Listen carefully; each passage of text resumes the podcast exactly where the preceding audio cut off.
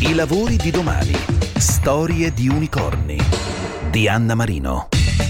Immaginate un'app sostenibile e vintage per vendere abiti, borse, scarpe di seconda mano online e per cambiare guardaroba anche da una settimana all'altra, di qualsiasi genere e stile. È Depop, che è sì un'app inglese, ma è fondata dal milanese Simon Beckerman, con sede principale a Londra e che oggi opera in molti paesi, anche fuori Europa. Lo stesso Beckerman sottolinea: Ho scommesso sulla voglia di sostenibilità dei giovani. Aggiungiamo non solo, ma anche sulla semplicità. In pochissimi passi ti registri, carichi le foto degli articoli di abbigliamento che vuoi vendere o acquistare. E oggi partiamo da qui per raccontare la prima storia di unicorni. Otto puntate speciali in onda con un'anticipazione ogni domenica alle 8.10 su Radio 24 e in podcast sempre la domenica in versione extra su radio24.it e sulle principali piattaforme audio. Questa puntata è appunto l'anticipazione del podcast che trovate da oggi sul sito di Radio 24.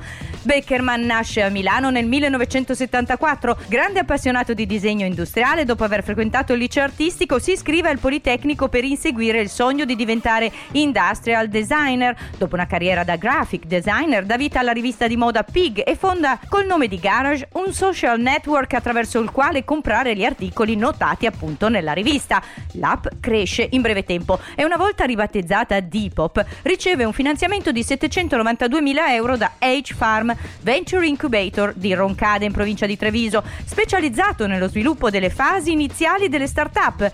Depop è unicorno con sangue italiano, cioè una di quelle aziende tecnologiche dall'altissimo potenziale non ancora del tutto espresso che valgono più di un miliardo di dollari. Lo è diventata grazie all'acquisto per 1,625 miliardi da parte dell'americana Etsy, un prezzo superiore a quanto pagato da Facebook per acquisire Instagram. Oggi è un marketplace globale per la compravendita di articoli di moda, soprattutto vintage, basato su una comunità composta da oltre 30 milioni di utenti in più di 150 paesi del mondo. La startup ha le sue sedi a Manchester, Los Angeles, Sydney, Milano, nelle quali lavora un organico di 400 dipendenti, ma il suo quartier generale resta a Londra, dove si è trasferita nel 2012 e dove resterà anche sotto il controllo di Etsy. Ci racconta come è arrivato fin qui proprio il founder di Depop, Simon Beckerman. Depop nasce nel 2011. L'idea nasce perché um, avevo iniziato ad osservare come le nuove generazioni fossero più interessate a comprare capi di abbigliamento non solo unici, meno da grandi marchi o fast fashion e più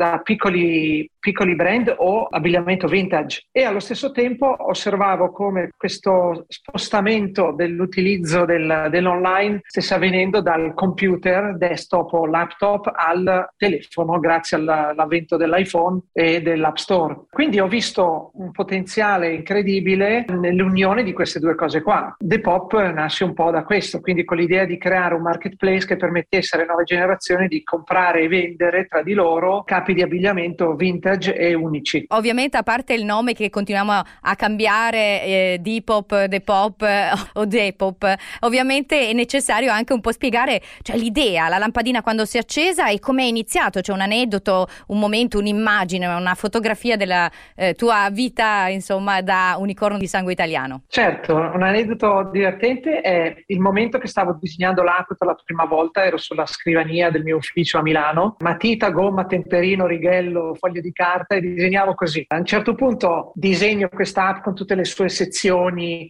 immaginando quali problemi risolvere, quali sezioni disegnare per risolvere ogni singolo problema e a un certo punto ho visto l'app, cioè proprio l'ho vista davanti e quando l'ho vista mi ricordo che sono saltato per aria, ho detto cavolo qua mi sa che ho trovato un qualcosa che non c'era prima. Sono andato online, ho guardato un po' di numeri per capire qual era il mercato potenziale del marketplace mobile e ho visto dei numeri pazzeschi e quindi quel, quel momento lì mi ricordo che ho sentito proprio come un mattone che mi cadesse in testa. E l'aneddoto divertente è che, se non mi sbaglio, era l'una o le due di notte, era tardissimo. E ho alzato il telefono, ho chiamato eh, la persona che adesso è mia moglie e ho iniziato a urlare Chiara, Chiara, ho scoperto sta roba incredibile. E camminavo avanti e indietro per l'ufficio respirando forte. E questo è stato il momento sì, Certo, e speriamo che tanti possano avere questo momento di illuminazione, insomma, questa emozione così forte, ecco, l'hai sentita fin da subito.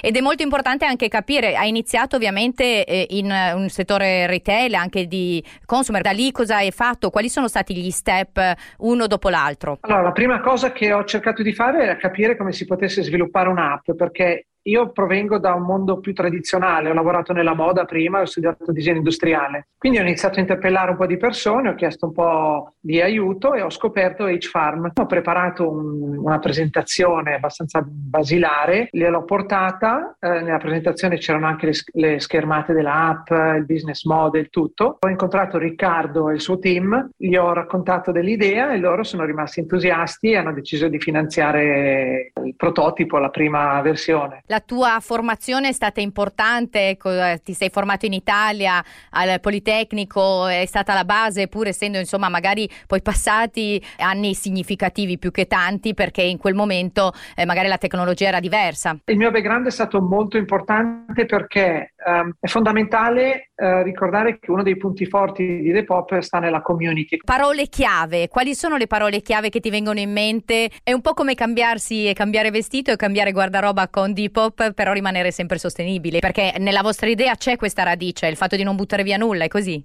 Il discorso della sostenibilità ormai è come, non so, quando si compra una casa e dentro la casa ci sono determinate stanze che non possono non essere, cioè ogni casa deve avere il bagno, un'analogia un po' funny. Lo slogan potrebbe essere think twice, pensa due volte prima di fare un acquisto, rifletti se uno ne ha veramente bisogno, se tu ne hai veramente bisogno e se ci sono altri modi con cui puoi avere quel, quella cosa lì. Think twice.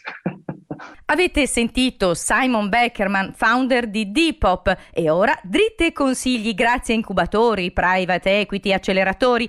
Oggi con Riccardo Donadon, fondatore di H-Farm, Venture Incubator di Roncade in provincia di Treviso, specializzato nello sviluppo delle fasi iniziali delle start-up, fondata nel gennaio 2005 come primo incubatore di start-up. Secondo me oggi è molto importante che venga preso seriamente questo tema dell'innovazione perché tutto passa per l'innovazione, tutto viene disrupted e si capisca che i nuovi lavori che rappresentano la grande opportunità per i giovani oggi sono i lavori.